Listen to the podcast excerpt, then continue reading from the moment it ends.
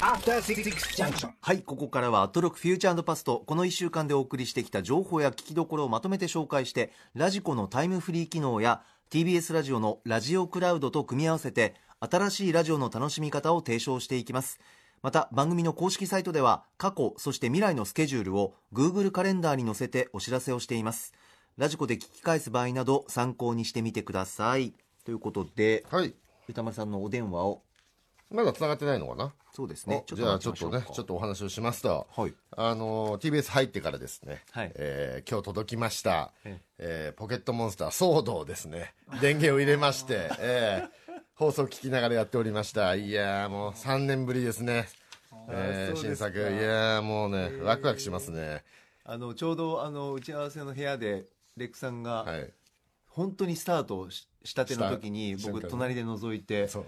もうポケモンも何年もやってないんですけどもうスイッチのねあの携帯の画面の。画面の進化に驚いた。もう綺麗鮮やかだし。山本さんのは世代的にどれポケモン僕はもう初期のあー赤と緑。あ、もう赤緑、一番最初だ。その後金銀もやっ金銀。てあとそれからパール。その後ルビサファあールビサファーぐらいですね、ルビサファダイパもやってんの？してないですね。パラやってそれるルビサファまでだ、はい、じゃあアドバンスまでだ。そうですね。離れちゃってますねまあよくでもルビサファやったね。やっぱさ最初の赤緑金銀をさルビサファに連れていけなかったんだよね。そうでした。それがショックで抜けた人は意外と当時いたはいたんですけどね。ルビサファ最後までいルビーとサファイア最後まで行った記憶が。な い途中でそなんか。うそうそう。うん懐赤かしい。緑金銀連れていけなかったのが結構ショックだったけどその後ねあのリなんだっけ？リーフグリーンとファイヤーレッドとかでねリメイクが出たりとかしてねうんしたんですけどえね今回どうですか？あの新作なんていう名前でしたっけ？ポケモン。今回はソードシールド。ソードシールド。色とか宝石とかじゃないんですよ今回。ああ確かに、前回はサンとムーンで太陽と月でで今回なんか剣と盾で舞台がガラル地方っていうのがどうもイギリスなんですよ、へえでイギリスが舞台だからなんか剣盾でなんかちょっと騎士をイメージしてるのかあーそうもしもし、着きました。ああどうもですどうもすいません、どうもどうも。あもう歌丸さんね全く興味ないだろうポケモンの話あをしてましたポケモン話ね。あの、ポケモンに冷たい番組として有名な干されゲームあの、興味はね、ない、ないわけじゃないんですけど、はい、あの、いろいろね、忙しくてね。いやいや、興味あるでしょう。もう早速俺、あの、よ、いい感じに弱らせて捕まえてるよ、だって。でもね、あの、ボールのな、ボールの中ではあれでしょ、う超気持ちいい。ね、モンスターたちはものすごい気持ちよがってる。超エクスタシーを感じて自慢に満ちた、自慢に満ちたってそうそうそう。うん。えでもさ、ポケモンシリーズはさ、そういう意味でさ、そのうん。動物虐待感を今回のシリーズでちょっとだけこうね、そのターミネーターがアップデートしたようにですよ、うん。こう意識のアップデートで、ちょっとこうシステムにこう言い訳めいた、こうなんていうの、そういうのないの、なんかそういう、いや、何にも、何にもないですよ。何も変わってない。何にもないですよ。うん。本当ですか？もう相変わらず戦闘種族で戦いたい、戦いたいって言ってるし。あ、ちょっとまだ1時間ぐらいしかプ プレイしてないですけど。ちょっとあのさ、いなんかさ、よくあるじゃないですか、その苦情が来てさ、なんか、あのなんとかねって、昔から PTA から来てとかあるじゃないですか、そういう感じで、なんか俺、別に大した思い入れないのに、こうやってみようかな、こうやってね、ど動物いや虐だからさそのまあ、僕はさ、僕はなんかそれぐらいしか言えないけどさ、ええ。多分もっと論理的に、うんあの虐待じゃないんだって説明できる人がいると思うんで、そうそう。いう人を招いて歌丸さんを説得する特集とかやるといいと思うんです俺、よ。俺 別に動物動物虐待だからやってないわけじゃないから。虐待じゃないし。うん。まあね、あ、そうですか。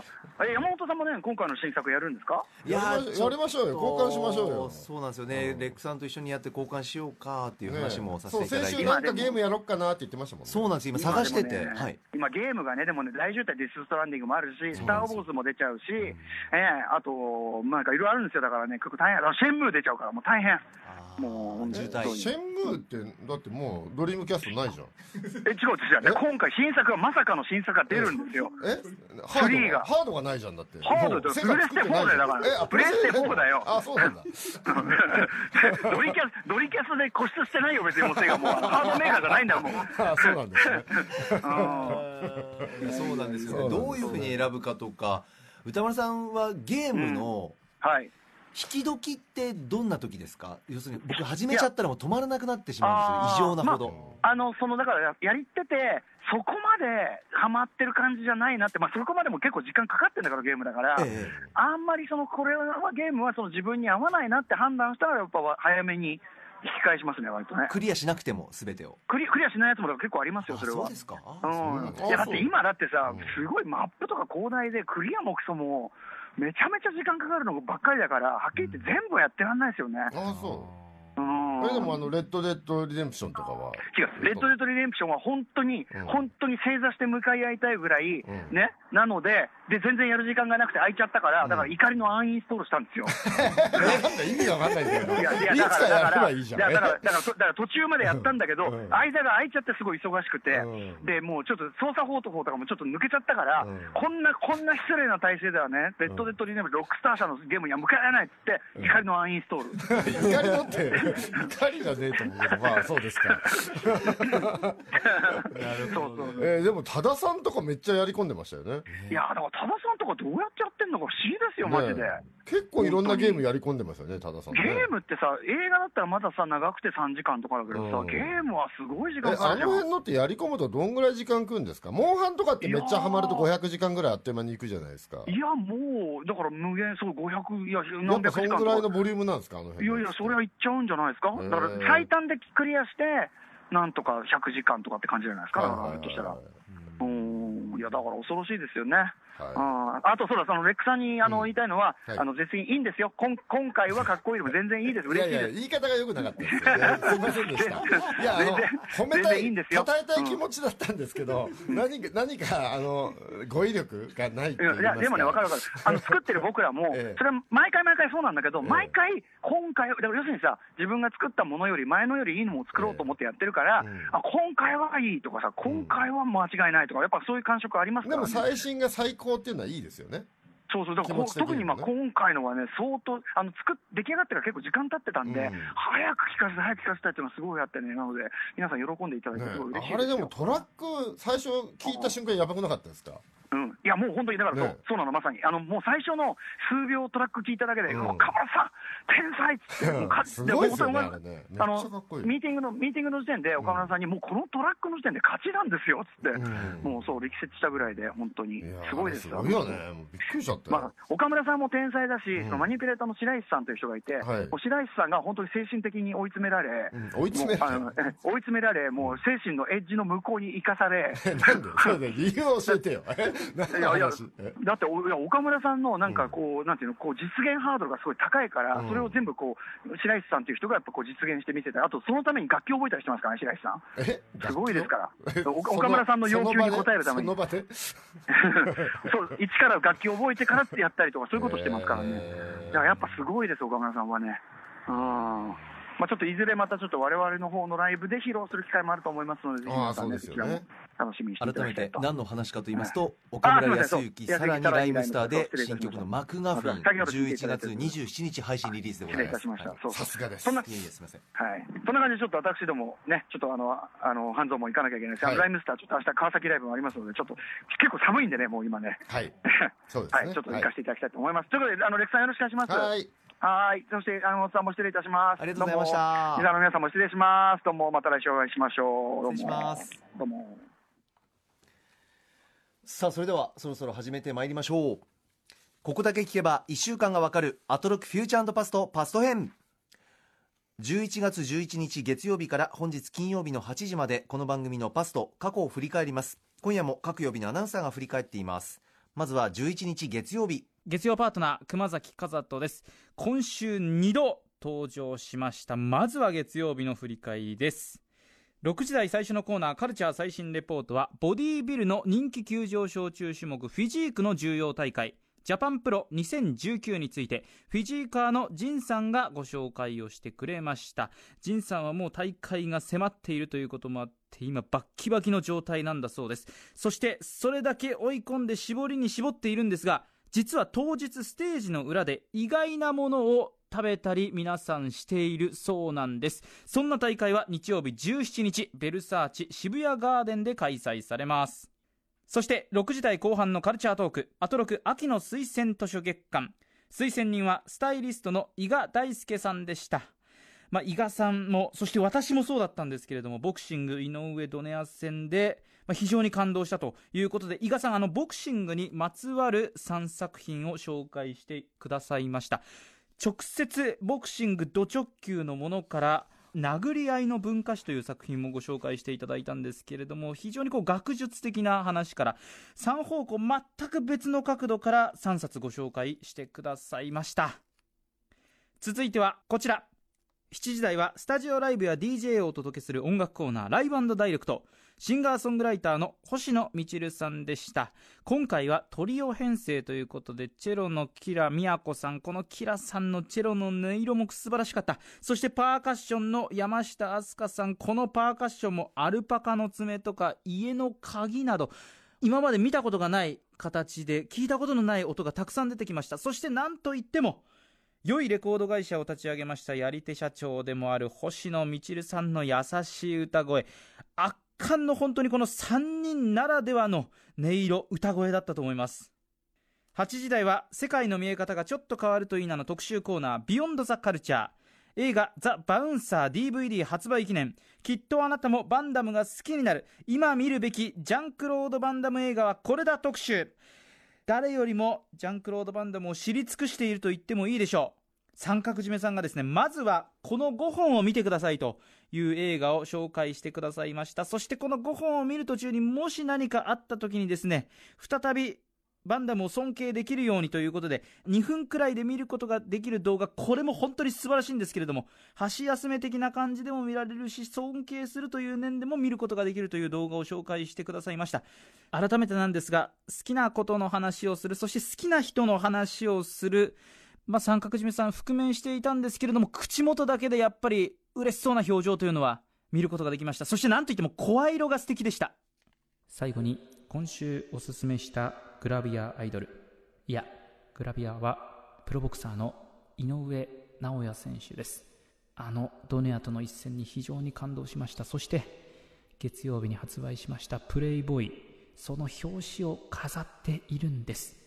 中のページのその筋肉の感じとかやっぱり背中をですね皆さんには見てほしいなと思いますはい、月曜日でございます。はい、ね、今週のグラビア、井上尚弥さんね、えー、プロボクサーの井上尚弥さんということですが、まあ、気が利いてるねなんて今言ってたんですが、えええー、今週の6時半カルチャートーク、アトロク秋の推薦図書月間がですね、はい、えー、この日はスタイリストの伊賀大輔さん。伊賀さん。伊賀さんがですね、この井上尚弥選手の試合に感動しまして、なんか他のことを考えてたらしいんですけど、あのめちゃめちゃ興奮したテンションのままいきなりボクシング本3冊紹介するっていう展開になりまして、えー、それを受けてクマスがおすすめグラビアで井上尚弥選手っていう紹介だったんですが、えー、もう今週ですね忙しくて全然聞けなかった。どれ聞こうかななんていう人にねどれか1個だとしたら僕はこの6時半の井大輔さんおすすめしたいです。同意します。いや熱かったですよね。熱いいやもう井上選手の試合もベストパートですけどこれ伊賀大輔史上ベストパートですよね。本当にお話面白いし聞きやすいしいやこんなに熱い伊賀さんね、はい、最高でしたよねもうね。温度も高いしね。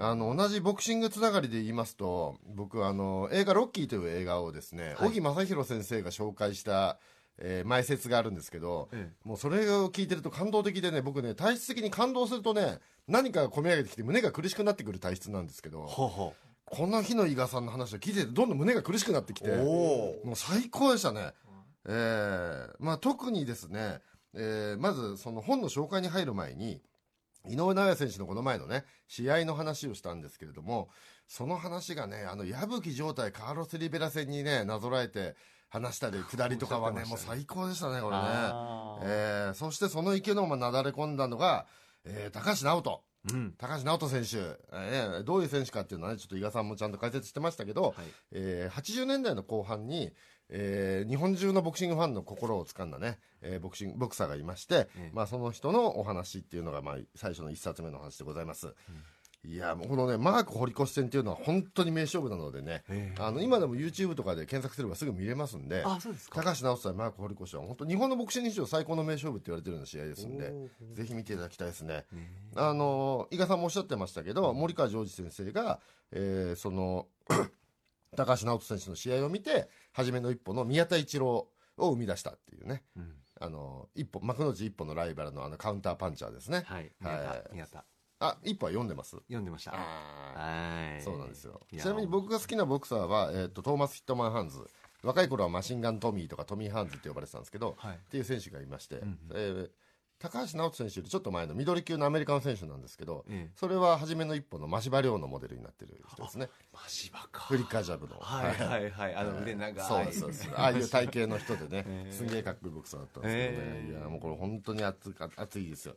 で2冊目のこれが僕全然知らなかったんですけど面白そうですね、殴り合いの文化史。文化史。ね、その古今東西のなんかその血統みたいなものをものすごいデータをもとに解説してる本って言ってましたよね。すごいね。スーパーヒーローから、コミックからあの実際の戦いまで全部なんかいろいろ分析してる本みたいなね、はい。これすごい面白そうでしたね、うん。そして最後はね「明日のジョーに」えー見せられてでしたっけ？憧れて。憧れてだ、はい。えー川三番地さん。僕これ1巻しか読んでなくて今3巻まで出てるの？これ。何巻まで出てるの？今完結じゃなかったかな？ちょっと待って今ちょっと構成作ね家古川さんも調べてくれてちょっとこれそうそうその後俺続き買ってなかったんだよなこれ。あそうそうそう。これもねぜひ。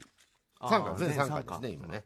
これもぜひ読みたいなと思いました、ねだからカーロス状態カーロスから始めてね、えー明日のジョーに憧れてに持ってくくだりもね上手でしたし、うん。ね、そして最後クマスが井上尚弥選手に持ってくっていうのも完璧ですねこの気持ちがいい流れというか。構成が素晴らしいですね。まあでもこの日の伊賀さんは本当素晴らしいんであのぜひ皆さんこれ聞いてください、また胸が熱くなるとねまた違う感じのテンションというかうん。熱くなりますよそうですね、うんファッションの時はなんか伊賀さん俺さあれ聞いてて面白いと思ったんですけど、本人は納得いってなかったせいで、ダメだ今回ダメだってすごい言ってましたけど。だからなんかなんか反省してていや良かったですよって言ったんだけどいやーでも今回のは最高でしたね今回のは本人も手応えあったんじゃないですかね、うんいやもう素晴らしかったですはいぜひ聞いてみてくださいそれからあとメールが特集に関して来てます、はい。えーラジオネーム1013、えー今週は三角締めさんのジャンクロード・バンダムの特集が印象に残りました。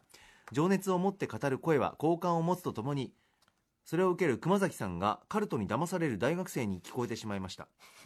ただ三角締めさんのキャラ、えー、過去強弱の使い分けがそれを緩和してくれて楽しかったですまた別の企画で戻ってきてくれるとは思いますがまた出演してくれると嬉しいですということです。カルトに騙される。大学生すごい見方ですね。印象ですね、えはい。ーで、えっと、三角締めさんね、はい。あのこの日は何かマスクが口が開いてるマスクを使用してるっていうお話でしたけど普段ね三角締めさんって声がこもっててえらいこの人声こもってるなと思ったらマスクのせいだったんですね。今回めっちゃ声がクリアで誰だこの人みたいな声でね聞きやすかったですし、ねこれ番組のインスタグラムに載ってるのかしらはい、写真がはい。で僕あの2週間前にちょっと結婚式出なきゃいけなくてハワイ行ってまして、ええ。でハワイ行ってあ空気カラッとしてていいななんつったら喉やっちゃって、はい。乾燥してるから 喉痛くなっちゃってガラガラしてるんですけど、その声といえばなんか最近あの全然違う番組の話ですいませんね、え。ジェーン・スーさんの声って年々クリアになってません？えまま以前はどんな感じ前はちょっとやっぱ乾いた感じの声だったのがなんか最近透明感が声に出てきたっていうか。確かにあの印象としては何年か前はハスキーなそうそうそうそう声だたのがう今は変なんかちょっとなんかこですけど。うお昼用っていうか、何かね。に日中用のなんかね古川さんスーさんの番組もやってますよね。あ、こちらが古川です。そうですね、金曜日私担当させていえあれスただいてます。ーさん何か喉にいいこと始めました？いやそれはタバコやめたとかなんいや、かそいう。そうれは私聞いておりませんが何か声をきれいにしたという話は聞いてない。何か何かされてるのかなとか思って。え山本さんとか何やってます？喉喉ケアですか、うん。今ガラガラしててなんかもうすごい大変で先週とか辛かったんですよ。私喉ケアはもうほぼしない。うがいのみです。とにかくうがいうがいぐらいうがいで。うがいをとにかくもうこまめにこまめに。なるほどね。ですねはい。まあちょっと特集に戻りますけど。すいません。す情報いません。ねすいません。何の情報も勉強にならなかった。スーさんの方も勉強にならない古川さんの話も勉強にならないし山本さんの話も勉強にならない。レックさんから情報を受け取るだけ。そうそう受け取るう。んまあ俺も覆面してれば外せばいいって話なんだけど。ねまあそれがいいでえっと三角締めさんがバナナの良さを伝えたいっていう強い気持ちは伝わってくるんですけどすごかったです基よ本的に基本的になんか弱気で、えっと、誰々もいいって言ってますっていう人の意見をで補強するのがメインのプレゼンっていう なんだこの特集っていう。こんな一文という火星にね。そうそうそう。ものすごい伝えたいのに人の意見人の意見っていうのがすごい面白かったんですけど。チャーミングですね、えー。であの冒頭でねあのボルボの CM あはい。あの数年前にすごい話題になって世界中で話題になって賞とねおっしゃってかもね。賞とかもいっぱい取った、はい。あとバンダムが出てる、えートラックの間にね、えーバンダムがいてあのだんだんトラックが間開けてってバンダムが股割りしていく CM があるんですけど。うわすごい。はい。で、ね、どんな撮影方法してるんだろうなんて歌丸さんおっしゃってましたけど、あれはね、あの、ドローンとか使ってなくて、2台のトラックが、えーっと、並走して後ろに下がっていく、バンダムを挟んだまんま。はいで、撮影してる車ね、おそらくですけどね、カメラカー、クレーンを積んでるカメラカーがあって、上に。それがね、追っかけてんじゃないですかね。で、追っかけてって、クレーンダウンしながら車線変更っていう撮り方じゃないですかね、あれ多分ね。うん。だそんな意外とオーソドックスな撮り方してるんですけど、ちょっと変わった感じに見えるのは多分あの広い飛行場みたいなところで撮ってるんで、普通の道路だとあそこまで車線変更して遠く行けないから、ちょっとアドロンかなって見えたのかもしれないですね。なるほど、まあ間違ってたらごめんなさい。多分見た感じそんな撮り方ですね、あれね。まあ、あと大前提スタントマンじゃなくてジャンクロード・バンダムが本人でっていう話がねやってますびっくりしました、うんはい。で、で、あの、映画を紹介するんですけれども、はい。映画が合わなかったら、えっと、お口直しにこっちを見てくださいっていう 高専のプレゼンだったんですけど、あの、あの、三角締めさんのこの特集聞き終わって終わったのは、思ったのは、一番面白いのってボルボの CM なんじゃないのっていうふうに聞こえてしまったんですけど。ボルボの CM も面白いです。うんどうなんですか？どうなんでしょうかね。トータルでということですね。はい。まあそんな、そんな感想でございます。はい。あーさあ続いてはあー12日火曜日に参ります火曜パートナーの宇垣美里です。6時最初のコーナー、カルチャー最新レポートは、渋谷キャストで今週末に開催されるイベント、文字フェス、文字ともっと自由にをご紹介しました。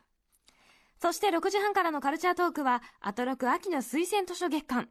火曜日の推薦人は、翻訳家でエッセイストの岸本幸子さん。岸本さんのエッセイ、秘密の質問を読んだら、そのトンチキぶり、おとぼけ具合にもメロメロになってしまいました。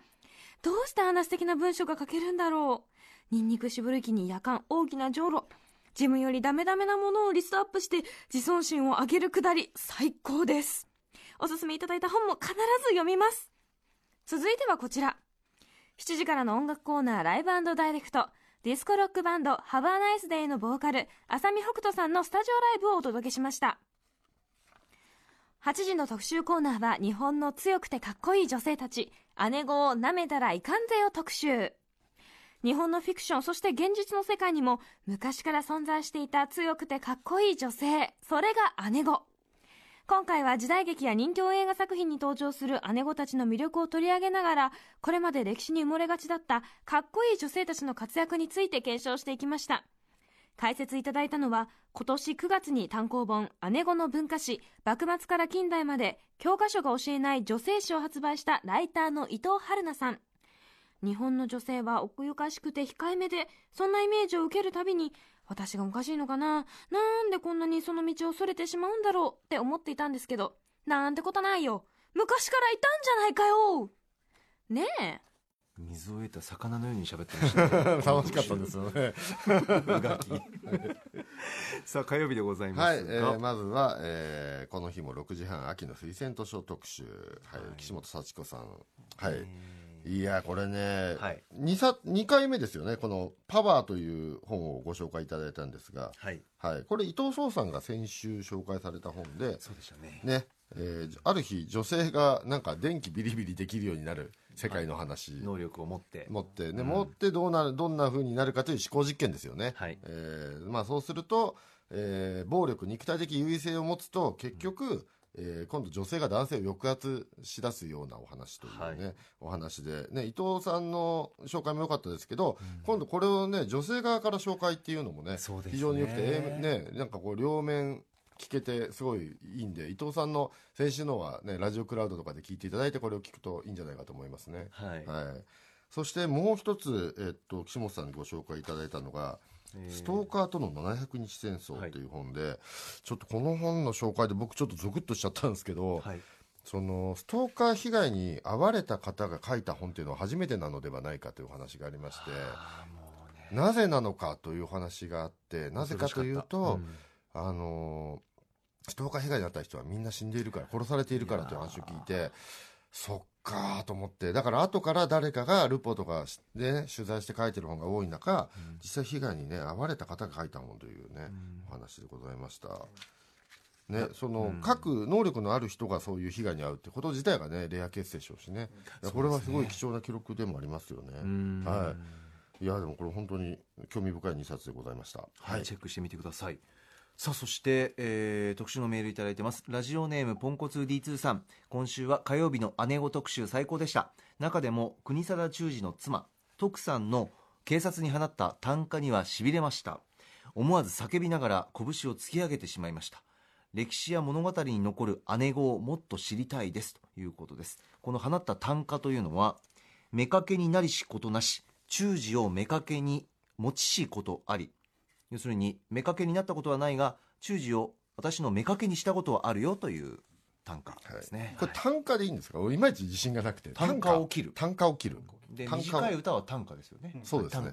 発音が違うんですね。はい、これはねあのこの日は冒頭のね宇垣さんがその単価を切るというくだりがもう最高ですのであそこを繰り返し聞きたいですね。素晴らしい。いや俺宇垣さん放送関西弁でやってもいいんじゃないかと思いました。すげえ魅力的だったな。かっこよかった。あら。えめっちゃかっこよくなかったですか？まあじわじわ関西弁を出しに来てねるなもと。もっとだ出してもいいのではと思いましたけど超かっこよかったですけどね。そうですね、はい。まあちょっと曲穴時代のあの宇垣さんの姿を引きずってるのかな。ちょっとやっぱり 関西弁が出るとうんもうっていう感じ、まシフトしていくのねっていう感じああそうですか。ぴったりの特集でしたねでもね。本当はい、素晴らしいです。宇垣さんの日でよかった。はい。聞いてみてください。続いては、えー、13日水曜日ですさあこの時間2度目の登場になりました熊崎和人です。本来の水曜パートナー日々真央子アナウンサーが夏休み中ということで代打務めさせていただきました。さて11月13日の放送早速振り返っていきましょう。オープニングではシンガーソングライターダンサーの岡村康之さんとライムスターがコラボレーションした曲「マクガフィン」を宇宙初オンエア。しかも岡村さんがサプライズで登場。いや岡村さんの色気はすごかった。そしてこの曲もいい香りがしてきそうな色気ムンムン漂っておりました。岡村康之さらにライムスターのマクガフィンは11月27日からデジタルリリースストリーミング配信されます。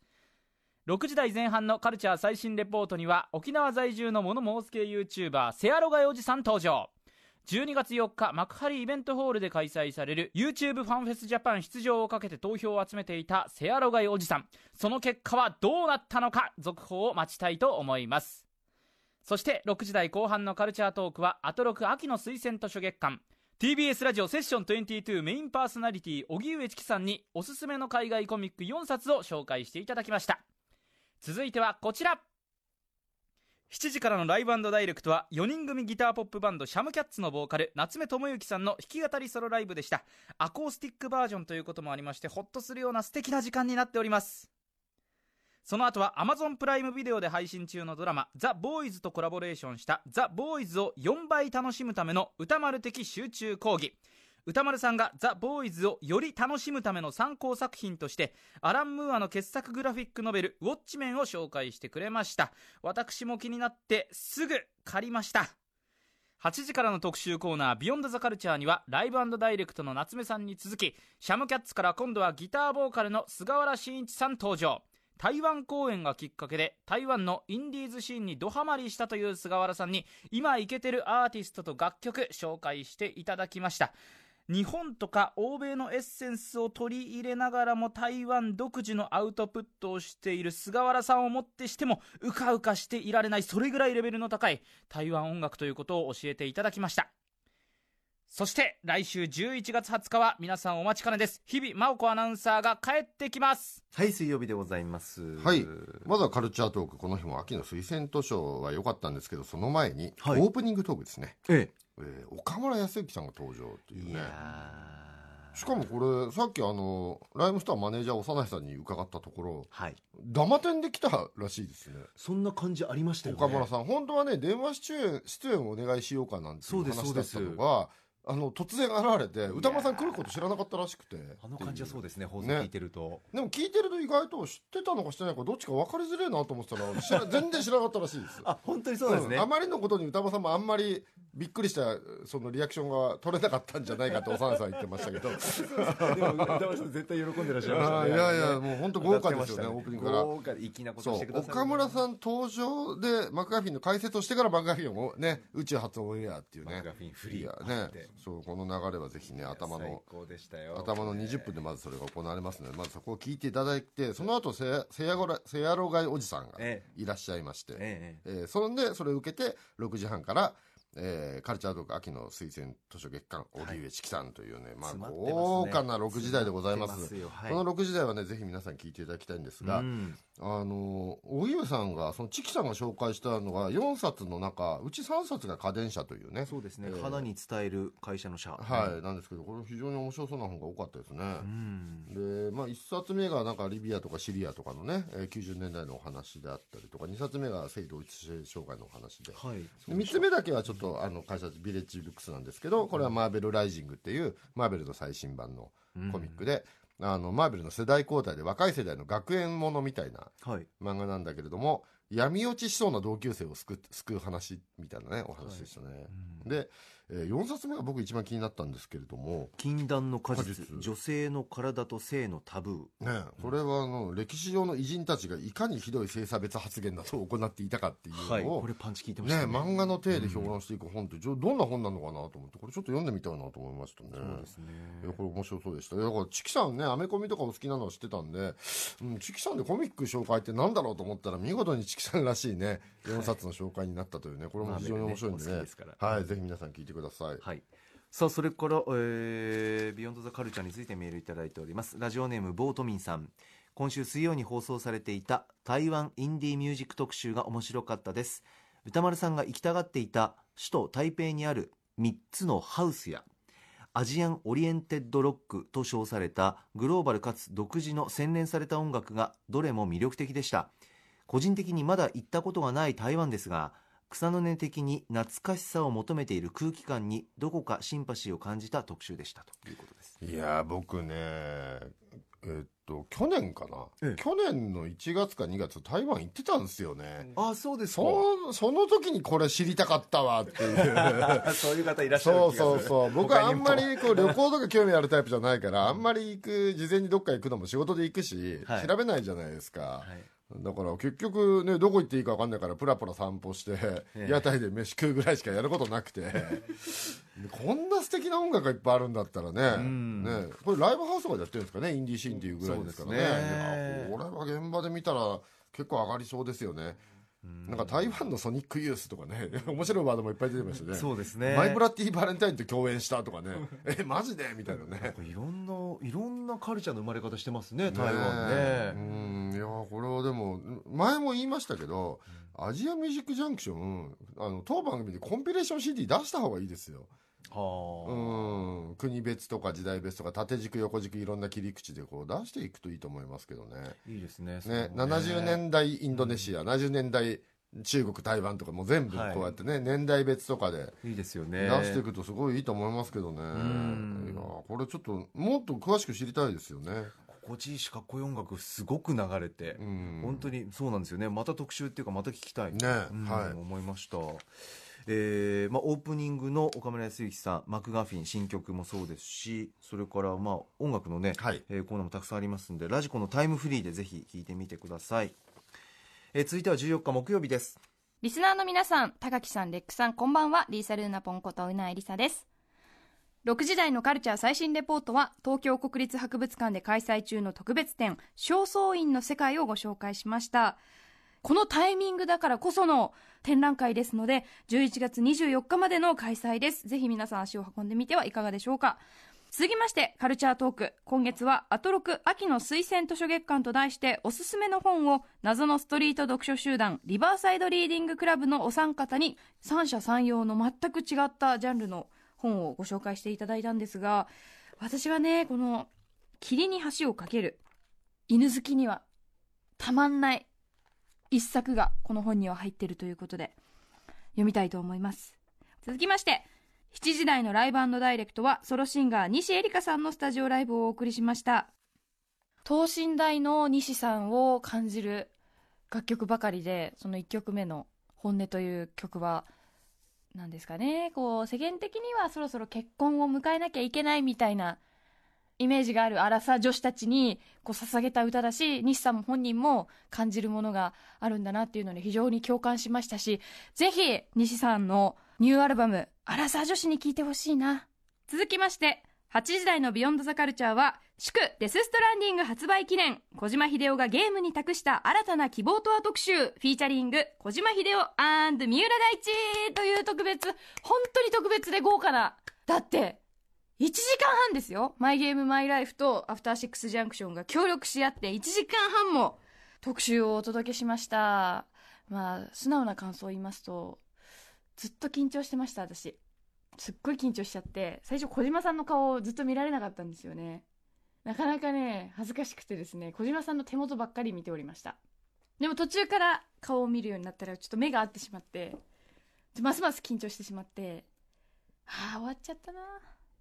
でもこの続きは、ゲームをすることで得られるのかなと思うので、引き続きデスストランディングで、いろんな人と繋がっていきたいなと思います。やってほしいんだなうん。もうなんか感想にもなってないんですけど、とにかく、ありがとうございました今、すごく悩んでいることが2つあって、1つが、あの、木曜日のオープニングでもお話ししたんですが、今、胃腸炎を患っておりまして、まだ治ってないんですけど、そのおかげで食べていいものが制限されてしまってる。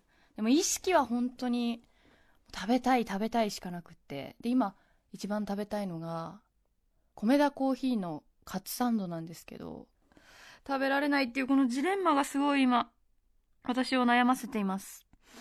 あー、もう嫌なんですよ、いい加減おかゆは。吉野家行きたい。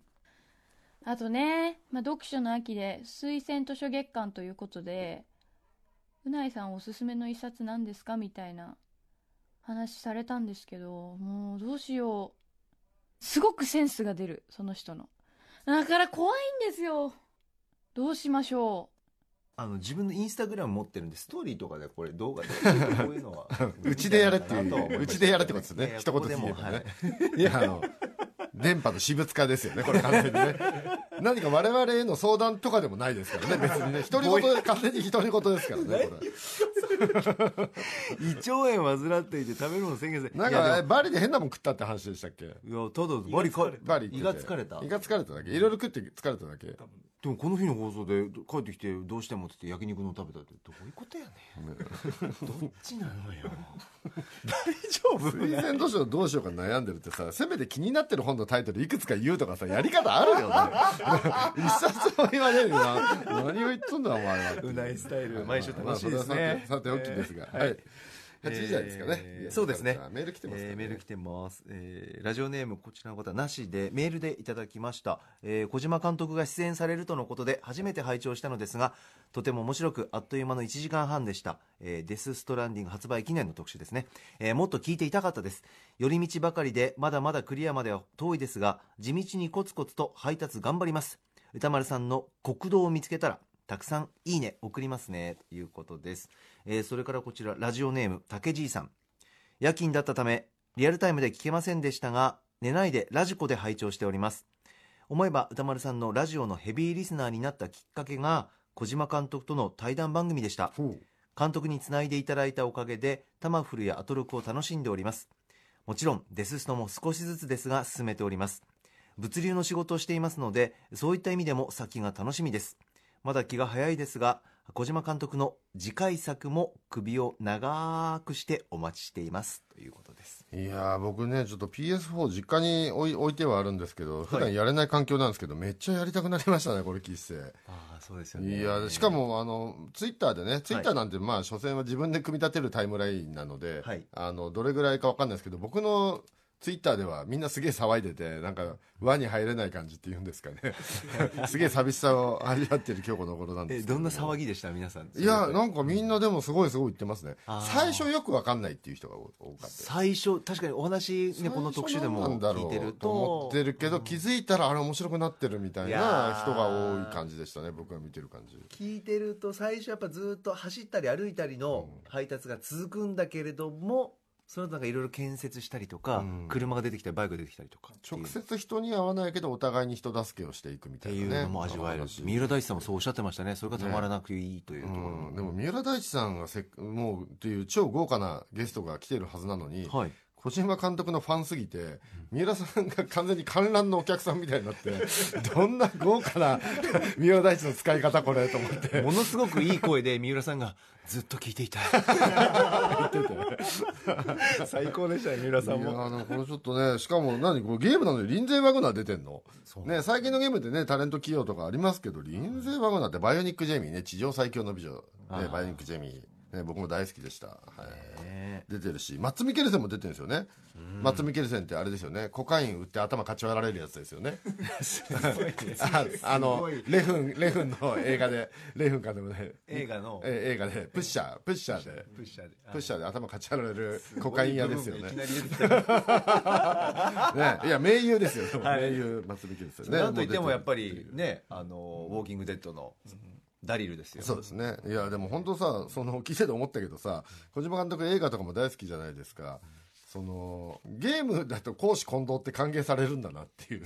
あうんなんか好きな人使うとみんな歓迎されてなんかゲーム作る仕事っていいななんて思いますけどね。確かになんか夢広がりますよね。しかもリンゼー・バグナー当時の若い頃の姿で出てるっておっしゃってましたねね。そうですね。あこれ見たいわ。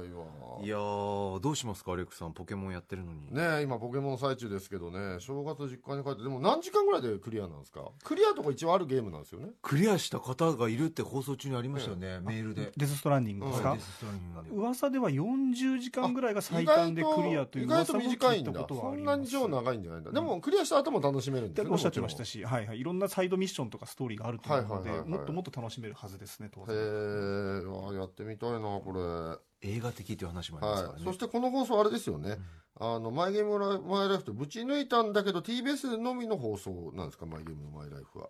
あだったのではラジコとかでだから聞いてくださいってことになるんですかねあそうですよね、はい。確かにそうですよね。ってことですよね、うん。ラジコプレミアムに入っていただいた方がいいってことですか？遠隔地の方とかは。そうですね。っていうことですよね。ね。はい、もしくはラジオクラウド、はい。うん。でマイゲームマイライフって普段は生じゃないです。な生なんですかあれ？基本的にはでも収収録も多いですもんね。この日は生でぶち抜いたこの日は生ですね。はい、はい。スペシャル企画でございました。デス・ストランディングのあのね音楽も流れたりもしますから、ははい。いあのタイムフリーなども活用してみてください、はいああとすいません。あのバリ帰りのはい。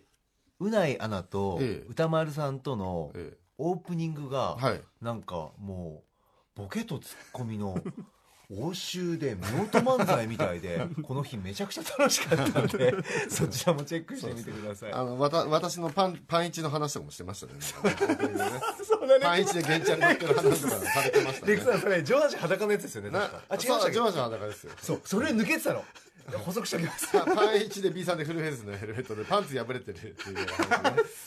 うなうなりさん風でヒラヒラして見えてますよねとか言ってましたけどいや風でヒラヒラじゃなくてパンツが破れて見えてました プラス上半身裸です最後は本日15日金曜日ですカルチャー最新レポートお気に入りボールペン総選挙通称 OKB48 握手会のお知らせを紹介しました6時半からのムービーウォッチメンは「デデンデンデデン」のテーマでおなじみ大ヒットアクションシリーズ最新作「ターミネーターニューフェイト」でした。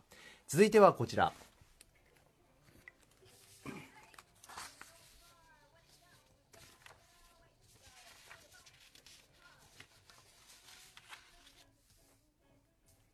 ダリルの名前出てこなかったな。7時台ライブダイレクト若き天才ギタリストとも称されるシンガーソングライターレイさんのスタジオライブ。そして今はコンバットレクさんを招いて今週の振り返り企画お届け中です。はい。はい。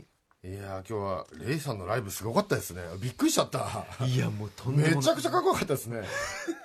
いやあの僕ちょっと存じ上げてなくて、はい。であの控え控えのあの作業机の方で、はい。あのポケモンやりながら聞いてたらあのねあの可憐なお嬢様がよろしくお願いしますとか言って入ってよろしくお願いしますとか言ってたんですけど、ライブ始まったらすごくて。ええ。びっくりしちゃった。でねライブ始まる前のトークも割と物静かというかそうなんですよね。お静かだったじゃないですか。始まったらものすごいエネルギーですね。びっくりしちゃいましたこれ。いやスイッチっていうかギャップってねいうか。かっこよかったですね。ぜひ皆さんラジコタイムフリーで聞いてみてください、さあということでここまでパスト編でした。この後は来週1週間の予定フューチャー編ですでは来週1週間のアフターシックスジャンクションの予定を一気にお知らせいたします。まずは18日月曜日。6時半のカルチャートークは月1レギュラープロレスラーのスーパーササダンゴマシンさんが登場。7時からのライブコーナーは DJ プロデューサーのマッカチンさん。8時はノーナ・リーブス西寺豪太さんによる 80s リズム関ヶ原最終章でございます。1989年のジャネット・ジャクションジャクソンについて解説していただくということです続いて19日火曜日6時半はアトロク秋の推薦図書ライターの鈴木奈緒さんにおすすめの名店図書を推薦してもらいます。7時からは月1レギュラー DJ 豆腐ビーツさんが登場。またクイズかな？8時からはアジアミュージックジャンクション韓国編雑誌スタジオボイス編集者の川田洋平さんとモテスリムさんを招いて最新の韓国日本のインディー交流シーンについて伺います。20日水曜日この日は日々真央子アナウンサー戻ってきます6時半からは今月23日から始まる映画祭第20回東京フィルメックスのディレクター一山正蔵さんに今年の注目作品などを伺います。7時からはシンガー野宮真紀さんのスタジオライブ。そして8時からは2日連続アジアンミュージックジャンクション。水曜日はタイのオリジナルダンスミュージック西洋の特集、えータイのストリート音楽に詳しいラップグループスティル一宮のメンバーヤングじいさんらに解説していただきます。21日木曜日6時半からはアトロク秋の推薦図書アーティスト村上聡さんに大人も楽しめる本をご紹介いただきます。7時からはおお音楽家で DJ の小西康晴さんによる DJ すごいね。野宮さんの次の日に小西さん。なんだよ一緒に来いよみたいな。気持ちにちょっとなっちゃいますけどね。さらに言うなら。はい、そして8時からは祝新作発売記念。伝説のテレビゲームシェンムー特集。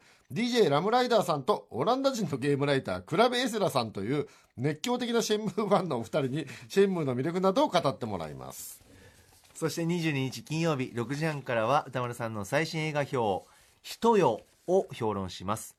7時からはヨーロッパでも活躍するバンドザ・フィンのスタジオライブ。8時からは1週間の番組振り返るアトロクフューチャーパスト映像コレクターでビデオ考古学者の今夜もお付き合いいただいております。コンバット RECさんとエッセイストで漫画家のしまおまほさん来てくださいます。はい、ということで来週が、えー、とまずこの月曜日、西寺郷太さんによる 80s リズム関ヶ原最終章。いよいよですか。1989最終章。リズム関ヶ原自体があれ？ジャネットだけじゃないですもんね。プリンスとかも全部リズム関ヶ原ものですよねあれ。ローリング・ストーンズとかもそうだけど。まああ内容的にはそうですけどね、それの最終章。でもリズム関ヶ原だけじゃなくてジャネットはジャネットのラインでやってませんでしたっけ？あれ？う んええああっていうことなんですね。1980年代の大総括特集だと今1989ミノーナ・リーがサブから声を入れました。大総括なんだ。っていうことなんだ。でもこれ90年ジャネットはジャネットで多分90年代とかあるんだよね。またなんかちょっと どうなるのか西田さんの説明を待ちたいところですね。やろうと思えばいくらでもいくらでもできるねえできるしはい。そしてアジアミュージックジャンクション来週もやるんですね。これ早くだから CD 化希望。CD 化希望。CD 化して。ねえ楽しみですね。来週は韓国編ですね。韓国編自体が初回じゃないですよね。韓国編は何回かやってますね。すよね韓国編。いろんな形でやってそうだよ。もうこれでコンピ何枚か出せるじゃんっていう話ですよね。コンピレーションアルバムはい、そして水曜日が、えー、採用って何なんですかねこれ。えータイのオリジナルダダンスミュージッンスミュージック採用ってね。ク採用これってだからマンドコル君がねインドネシアの、ね、ファンコットを輸入したみたいにそういう感じのそうですね。そのご当地ダンスミュージックってことですよね。でまあダンスミュージックというからにはなんかリズムが違うとか、そういうことなんですかねたオリジナルとかえー楽しみだな。ね、水曜は7時ねさっきも言いましたけどね野宮真紀さんのスタジオライブですねそんで木曜日にね小西サールさんっていうねこのピチカート5のね一日違い、ね これ。いやいやいや、まあ、別に別に再結成してくれとか言ってるわけじゃないんですけどいやなんかこのせせっかく来るんだったら一日違いとか何なんだよこれっていう気持ちにはなんかなりません？まあ逆になりませんか？贅沢っちゃ贅沢ですけど、はい。まあ嬉しいっちゃ嬉しいですそして木曜日8時台古川さんに伺ったところによるとオランダ人ゲームライタークラベエスラさんがすごく面白い人だというお話ですね、今ねこのえクラクラベエスラさんはオランダ人クラベっていうのは日本語のクラベって名字とは違う。日本の比べではないではない。あの他の番組スタッフがですねええ。打ち合わせをしてきたところ、うん。まああの非常にユニークな方でですね、はい。もう一発で私好きになってしまいましたというふうにゲーム担当角へ君え。角 D あのディレクターが言っていたのでですね。え。じゃあ何か他の番組とかも出られてるんですか？テレビとかに。いやあのねほとんど出られてないんですよね、はいはいはい。一回だけ一回だけ一回だけ出てるんですか？何回か。あるけへどえ数回程度ということで、うん。ラジオ TBS 少なくとも TBS ラジオでがっつりお話しいただくのは初めてになるのかな、うん、ということらしいので。でもこのシェンムー特集はあれですよね。過去のシェンムーの特集だからドリームキャストの話ってドことですよね。リームキャストのこそんなれはドリームにキャストドリームキャストにそんなにこだわるか。新作の話も当然しますよ。あそうなんですね。えープレイステーションで出るとしあのそうそう CM3 の話もしますね失礼しました。人柄がとにかく素敵ということですよね。そういう噂を聞いて。おりますのでクラブエスラさんね、はいそんな感じですかね、はい、そして来週は何？島尾さんとやるんですか？私。やったーねこれこれを見て知るっていう。今日はあそう今日森保さんがね、お休みで森保 D がお休みのために、ね大体あの森保君に来週誰とですとか聞くんだけど、この原稿で今知ったっていうね。ちなみに森保ディレクターは、えーストではございません。ストではない。はい、もともストとと関係なく休んでる。もともと予定していた休みがタイミングの悪い男だ。ったというストで人が少ないんだから今日休み入れてんだよって話ですけど。もうずいぶん前からここの日に休み入れてた彼なんでね、ま全く悪くないんですけど。ねまあね。えーさあということで、はい。11月27日配信リリースのねレクさんも大好き。いやーかっこいいですね。岡村康之さらにライムスター新曲「マクガフィン」とともにエンディングお送りしております、はいいやこれね。最高っすね。えーまあ、レックさんの名言出ましたね。歌丸さんに対して、い。やー今回はかっこいいよ。今回は。今回はっていうのはね今回はって言っちゃいましたかね。まあ確かに無礼ですよね。いやいやいやそんなこといないですよ。とにかくあの聞いた時に水曜日聞いた時にいやこれは感動を伝えたいと思ってたんですけど、はい思いがね。うん、思いがちょっとねうまく言語化できなかったね。もっと何回も聞きたいぐらいかっこいいでも歌丸さんも無礼とか言ってるけどまんざらでもない顔してましたよ、うん、やっぱ今回の自信作だからっていうので。そうですよね、うん。えーその二人がニコニコしながら、うん。なんか言い合ってるのが楽しかったです、レクさんありがとうございました。はい。After Six Junction.